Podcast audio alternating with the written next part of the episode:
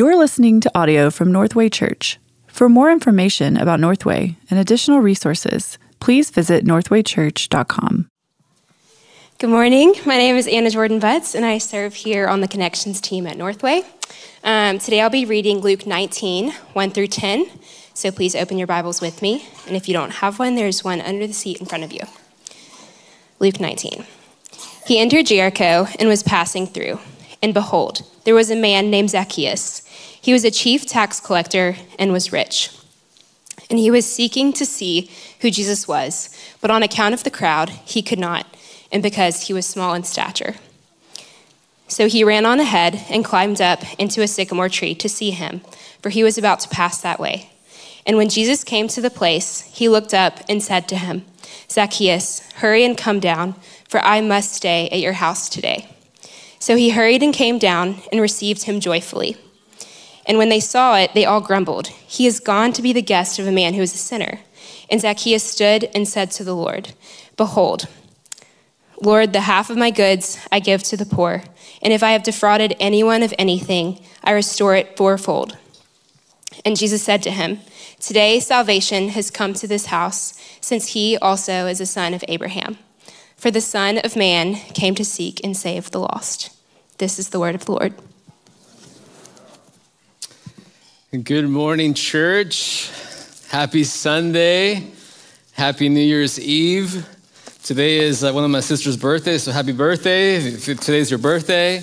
Uh, Merry Christmas. Uh, I know that we just celebrated Christmas, uh, but we are, we're glad uh, to come together as a spiritual family. Um, and my name is Jonathan Menendez. I get to serve on staff here. I get to lead and oversee our small groups, what we call gospel communities. It really is a joy to be able to open up God's word with you all. And if you are new, uh, maybe a friend invited you, family friend, uh, co-worker, neighbor, uh, we are glad. We're glad that you are here with us. Um, so we're going to jump into Luke chapter 19. And uh, before we do, I want to just start with the following question Have you ever lost something in the past? You ever lost something? Think about it. When was the last time all the kids are like, yes? When was the last time you lost something? What was it? Maybe it was a phone. Maybe it was your car keys. Maybe it was a child. When was the last time you lost something? I remember two incidents.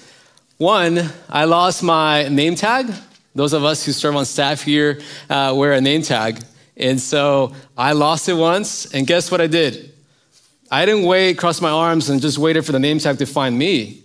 I looked for it in my office, my desk, in the car, at home, my bedroom, my clothes. I was like, where is this name tag? Couldn't find it. Another occasion, I had misplaced my phone in the house. And before I, I proceeded, there was a moment of like inner panic. I'm like, where's my phone? We are more addicted to our tech devices than we care to admit, right? And so I lost it, misplaced it, uh, and felt this inner panic of like, where is that phone? What do we do when we lose something of any value, of any importance? Do we just wait? Oh, those car keys, they will find me. Oh, that phone, yeah, it will just come back to me kind of magically. What do we do? We spend time and energy and effort to find that thing that we have lost, right? And when we find it, what do we experience? We experience a sense of joy, a sense of relief, right? If you lost your wallet, you're like, oh man. Then you find it, oh, okay, I still have it. There's a sense of relief, there's a sense of satisfaction. Did you know that Jesus came to seek something? Yes, the Son of Man, by his own admission, he came to seek something. And not just any material thing, he came to seek people. The Son of Man, Jesus himself, came to seek and to save the lost. And that's good news for me, for you, and for everyone. And this truth comes from a very familiar story. Luke chapter 19, the story of Jesus and Zacchaeus. We're going to spend some time looking at this story yet again, and I hope with fresh eyes so that we can be encouraged to follow in Jesus' footsteps, to seek the lost, and to point them to Jesus, the one who can save them. Before we read uh, the first few verses, uh, a little bit of background information for us all to kind of situate ourselves in the Gospel of Luke. In, in Luke chapter 18, Jesus is predicting his incoming or his upcoming death on the cross. Um, and so he is on his way to Jerusalem. He knows what's about to take place, right? He has come to die for the sins of the world, so he is on his way to Jerusalem. He also has an encounter with a blind man right outside of Jericho, and he heals this blind man. He has an encounter with a rich young ruler. You might be familiar with that story as well, right? The rich young ruler came up to Jesus, Hey, what, what can I do? What must I do to inherit eternal life? Jesus asked him, Have you obeyed the commandments? This rich young ruler said, Yes, I've obeyed them all. And then Jesus cuts to the chase and gets to the heart. You have, you're lacking one thing. Go sell all your possessions and give, give that to the poor, and then come and follow me. And then what does the rich young ruler do? He becomes sad, right? Because he was very rich and he was he had a lot of possessions. And so that's the background. Jesus is on his way to Jerusalem. And in chapter 19, there is a new character that enters the scene a potentially interrupting character. We'll see what Jesus does. Does Jesus see this as an interruption? Does, will he have time to interact with this new character? He's on his way to Jerusalem. Let's find out. Verse 1 He entered Jericho and was passing through. He was passing through. And behold, like, look, there was a man named Zacchaeus. He was a chief tax collector and was rich. If you have grown up in the church and going to Sunday school, you are probably very familiar with this story, right? Do you remember the song? Zacchaeus was a wee little man. Ah, see, you paid, you paid attention. That's good. We're all familiar with this story. So here enters a new character. His name is Zacchaeus. He is a tax collector, not just any tax collector, a chief tax collector. Let's talk about that for a moment. None of us like to pay taxes, if we're honest, okay? Maybe, maybe that's just me, okay? But especially in that day, when you are under Roman oppression and Roman rule, right? There was another degree to which the Jewish people did not like to be taxed. And so tax collectors, they were seen as collaborators with Rome. They were seen as traitors. Oftentimes, they required more money than what they had been authorized. And so the, this particular occupation was despised. And so Zacchaeus is not just a tax collector, but a chief tax collector. Now, that could mean one of two things. Either he had a group of tax collectors that he oversaw, or that was just simply a, a status or a reference to his wealth. A chief tax collector, referring to his wealth and his possessions. But right off the bat, if we have the context in mind, right? Remember the rich young ruler. Immediately, when we start reading chapter 19, we should have our spiritual antennas up. Like, okay, what's about to take place here? This guy is also rich. This guy is not just a tax collector, a chief tax collector.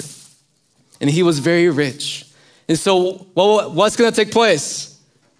Will we see the same outcome as with the rich young ruler? Let's keep reading.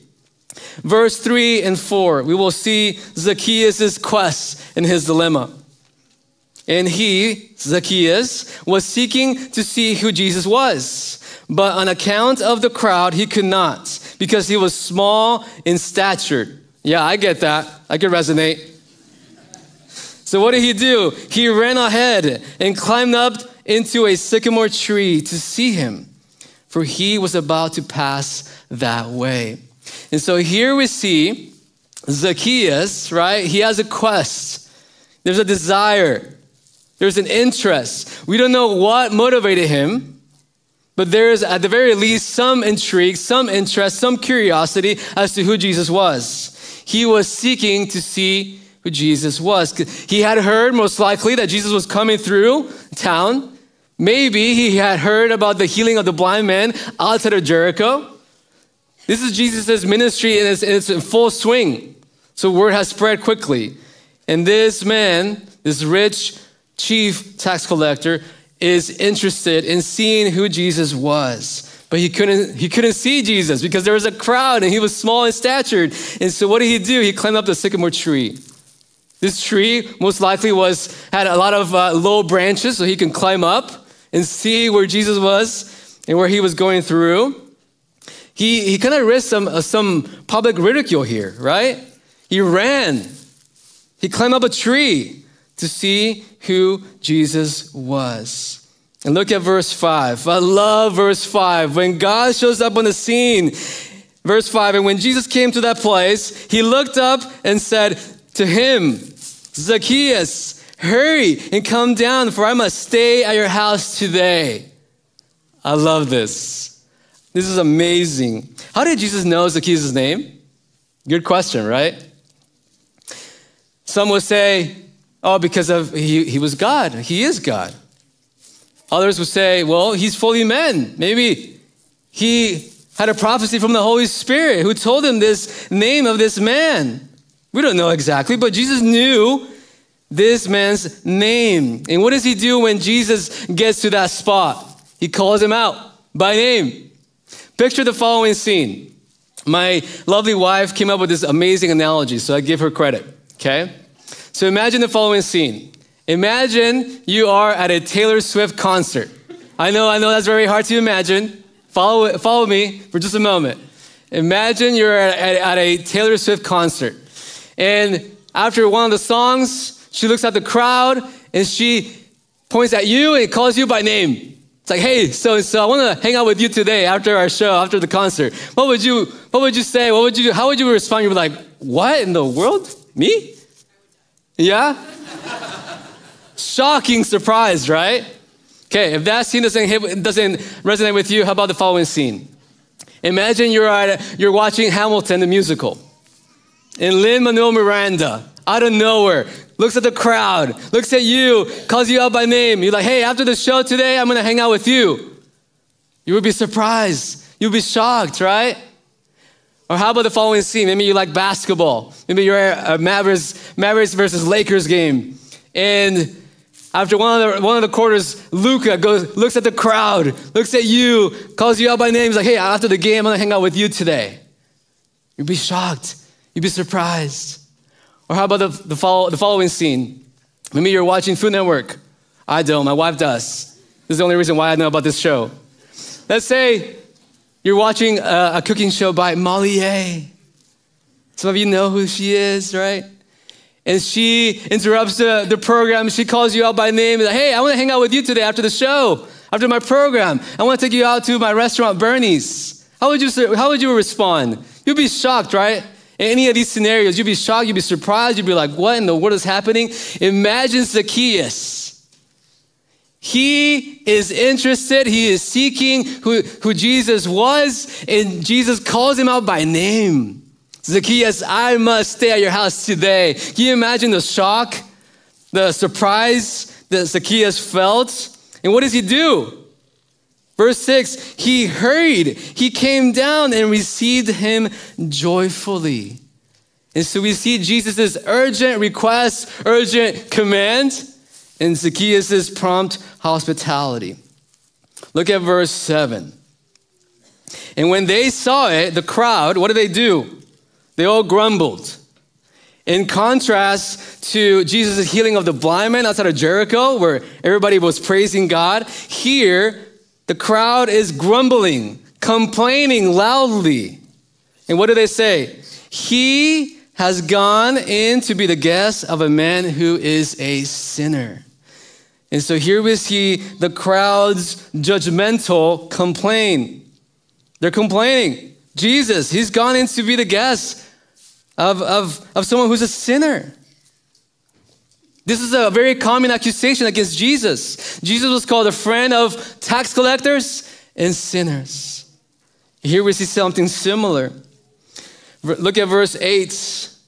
Not only do we see the crowd's judgmental complaint, we see Zacchaeus' repentant action.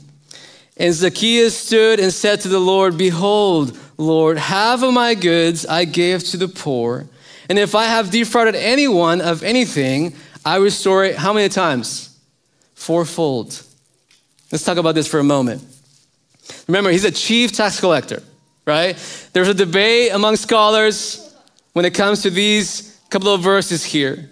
Was Zacchaeus, you know, guilty of defrauding people? Do we know with 100% certainty? No. But most likely, based on what we know about tax collectors of, the, of that time, it was very common that they would often take more than what had been authorized. And they were despised and seen as traitors. So, most likely, he had become rich and, and through one of those means, defrauding people, lying to people, perhaps. But what we want, what I want you to see here is his repentant action. He says, I want to give half of my goods to the poor. If I have defrauded anyone of anything, I restore it fourfold. In the law of Moses, when there was conflict between uh, different parties, different people, when there was a situation when someone defrauded someone else, or there was cheating or stealing, or even finding something and then lying about it, there was a requirement to make restitu- restitution and to add 20% to it.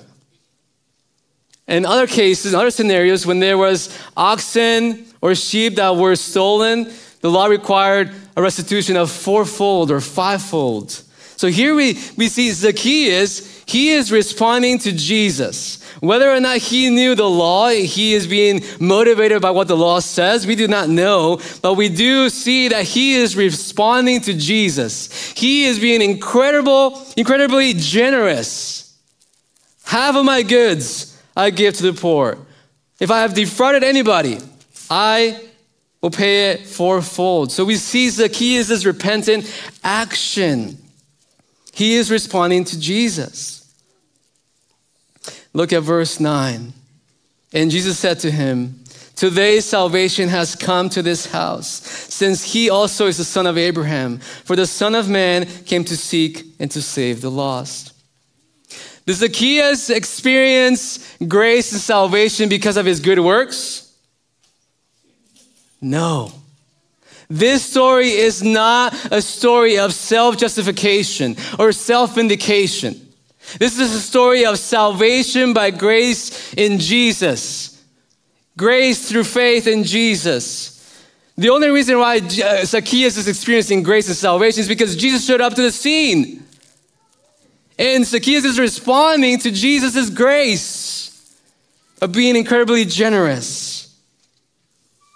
And some would point to the fact that this statement is in the present tense. I I, I give half of my goods to the poor.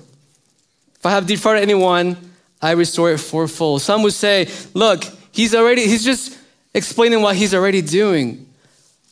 I don't think that's the case. I think that's he's responding to Jesus' grace. And this is something that he's gonna, he's about to start doing in light of Jesus showing up on the scene and showing him grace. So Zacchaeus is incredibly generous. And then Jesus responds, right? In a public way. This is still all happening here. The crowds are listening. Today, salvation has come to this house since he also is the son of Abraham. Zacchaeus was not just the son of Abraham by physical descent, but also now, because of Jesus, a spiritual descendant. In Galatians, we read how those who believe in Christ are the quote unquote true sons and daughters of Abraham. Abraham, the believer. So those who believe in Christ are the sons and daughters of Abraham in a spiritual sense, and they get to experience God's blessing, the blessing from Genesis, that through Abraham and his seed, all the, the nations of the world will be blessed. So Zacchaeus is not just a physical descendant of Abraham, but now a spiritual son of Abraham because of Jesus. And Jesus shows Zacchaeus grace and mercy. He who was despised by others, excluded by others. And look at what the motivation was or what Jesus connects, it, connects this to. Verse 10 For the Son of Man came to what? To seek and to save the lost. Incredible truth. Jesus came to seek and to save the lost. This is the same Jesus whose incarnation we just celebrated it in the season of Advent. This is one of the reasons why he came to earth to seek and to save the lost. It's an incredible truth. It's an allusion to Ezekiel 34. You know what's happening there? God, using Ezekiel, is rebuking the spiritual leaders of Israel at that time, the so called shepherds, for many, many acts of spiritual neglect. One of which was not seeking the lost, not searching for the lost. And then God shows up, hey, your, your spiritual leadership is going to end. I'm going to be my people's shepherd. I'm going to seek the lost. I'm going to search for them. And I'm going to feed them. I'm going to care for them. And I will raise up my servant David to be your shepherd. We have here Jesus. This is a fulfillment of Ezekiel 34. The God shepherd, the shepherd God who's going to come and seek and save the lost through Jesus. It's an incredible truth. So I'm here to tell you good news. If you are spiritually lost, which all of us were apart from Christ, and all of us are apart from Christ, if you are spiritually lost, I have good news for you today. Jesus is here to save you. You don't have to save yourself. You know how to find yourself. Jesus is here to save you. Turn to Him. Repent of your sins in your attempts to save yourself and run to Jesus in repentance and trust in Him and who He is and what He's done on the cross and on the empty tomb. To those who feel despised, like Zacchaeus, maybe not to the same degree, but feel excluded, Jesus is here for you as well. He wants to seek you. He wants to save you. He wants to find you and welcome you in into his family. Turn to him today. Turn to him today. To those of us who are quote unquote spiritually found because of Jesus, but are confused or tired, Jesus is here for you today as well. He is here for you to save you from feeling lost and tired and confused about your life and decisions. He's here for you.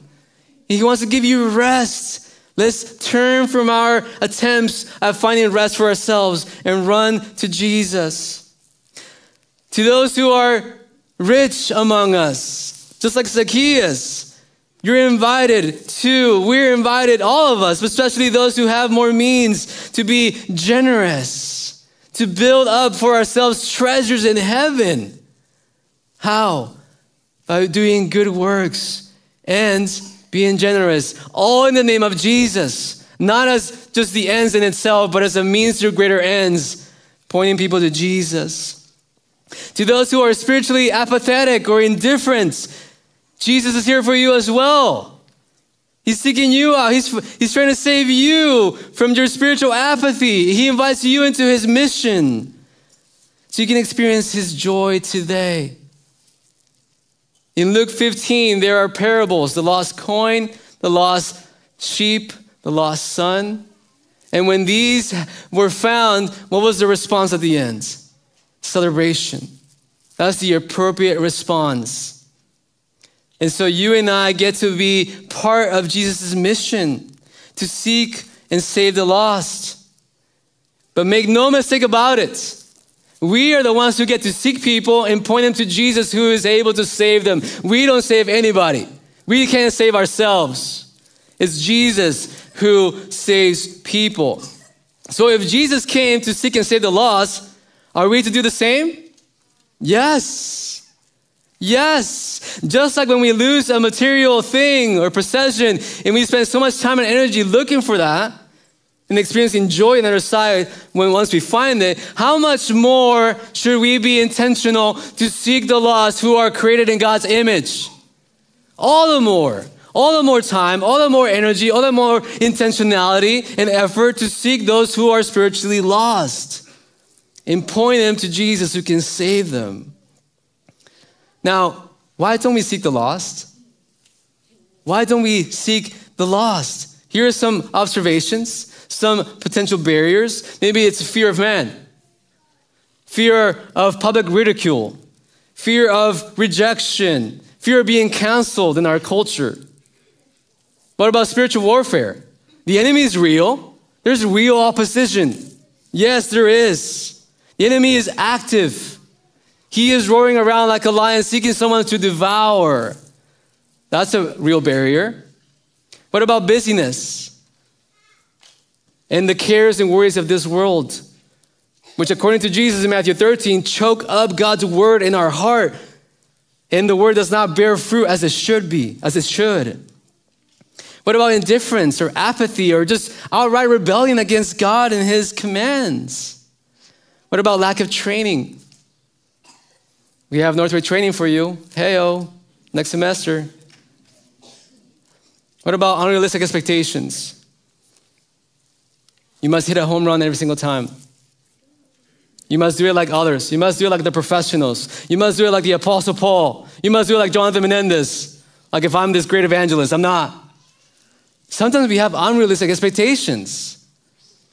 What about the misconception of the gift of evangelism? We often attribute or equate the gift of evangelism with a charismatic personality, don't we? Well, I'm not like that person.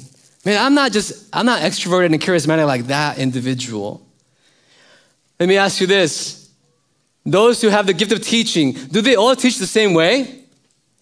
Those who come and preach God's word from this pulpit, do you all teach the same way? No, right? There's a diversity there. The same thing with the gift of evangelism. There's diversity because we're not all the same people. These are barriers, these are challenges that we often face and experience. And Jesus came to seek and to save the lost. And he said, As the Father has sent me, so I send you. That's why we have a banner at the door, at the exit. You are sent. We are the sent ones. We're all called to this mission. Everyone gets to play. Everyone. We all have different functions, different gifts. Paul was saying in 1 Corinthians 3 I planted, Apollos watered, but God gave the growth. We all get to play a part. We all have a, a function. We all have a role to play. And I want to lovingly encourage us this morning to get off the bench and play the game. Not in our strength, not in our power, not in our charisma, but in God's power, in God's strength. So, who are the Zacchaeuses in your life? Who are the rich in your life? Who are the spiritually lost in your life? Who are the despised and excluded in your life? There are plenty of people like that. The harvest is plentiful, but the laborers are few. And you know what Jesus did after he said that? He sent them out. Like we are the laborers, called into God's harvest field to do the work of evangelists, as we will learn about in the next teaching series. Paul instructed Timothy, do the work of an evangelist. It takes work, y'all. It's not easy. It takes work. It takes work. The whole world lies under the influence of the evil one. But greater is he who is in us than he who's in the world. Amen? So, I want to conclude with this. Let's leverage our time, our energy, our resources, our opportunities to seek the lost and point them to Jesus this coming new year. If you're single in this room, which a lot of you are, let's leverage your time, energy, resources, opportunities, your work. Your work is your primary place of influence. Your work is your primary platform for ministry. It's not coincidence that God has placed you where He has placed you. So it's, your key harvest field, among other places. Partner with the Lord, partner with others in seeking the lost and pointing them to Jesus. If you're married in this room, let's leverage our time, energy, and resources. If we have kids, let's point them to Jesus. Let's point our spouses to Jesus. This is our primary harvest field, our primary mission field. And let's work as a team. Every time we hear the invitation and the call to evangelize and share the gospel, we oftentimes think of that as just individualistic. Don't we? Because our culture has shaped us. What if we start hearing that invitation? And yes, it includes us as individuals, but it includes us as a family. So we get to use and utilize every, every gift that is present, personality, experience, and work as a team. So if you're in a GC, in a gospel community, leverage that. Invite others to that place. Let's seek the lost together and use our various gifts to make those disciples, to disciple them more into the image of Jesus. And lastly, I've been gripped by this, this truth that Paul communicated to Timothy, Uh, that we will see again in our upcoming series. Paul says to Timothy at the end of his life, This saying is trustworthy and deserves full acceptance that Christ Jesus came into the world to save sinners, and I am the chief of them. Paul had the audacity to say that at the end of his life. After he has done all sorts of things for God's kingdom and God's glory, he says so many different challenges, so many different victories and losses. God, I pray that your word would land in our hearts, and I pray for our hearts to be fertile soil. That your word would take root, that your word would bear fruit 30, 60, 100 fold as we reflect on what we just heard and we put it to work, we put it to practice, we live it out, we take the next step, whatever that may be. But let us not respond out of guilt or obligation or mere duty, but out of joy. Out of joy and out of gratitude that you came to earth to seek and save the lost. And we are part of that. We were lost. We, some of us who don't know Christ yet, we're still lost. In you, Jesus, you saved us. You rescued us. And we get to experience the freedom of knowing you, the freedom of salvation, the freedom of forgiveness of sins. So let us then now, with the power of your Spirit, seek the lost and point them to Jesus who can save them. Uh, would you bless us as we do that? We pray in the name of Jesus. Amen and amen. Thank you for listening to this message from Northway Church. A podcast should never replace gathering with God's people to worship Jesus. So we want to encourage you to be part of a local church family.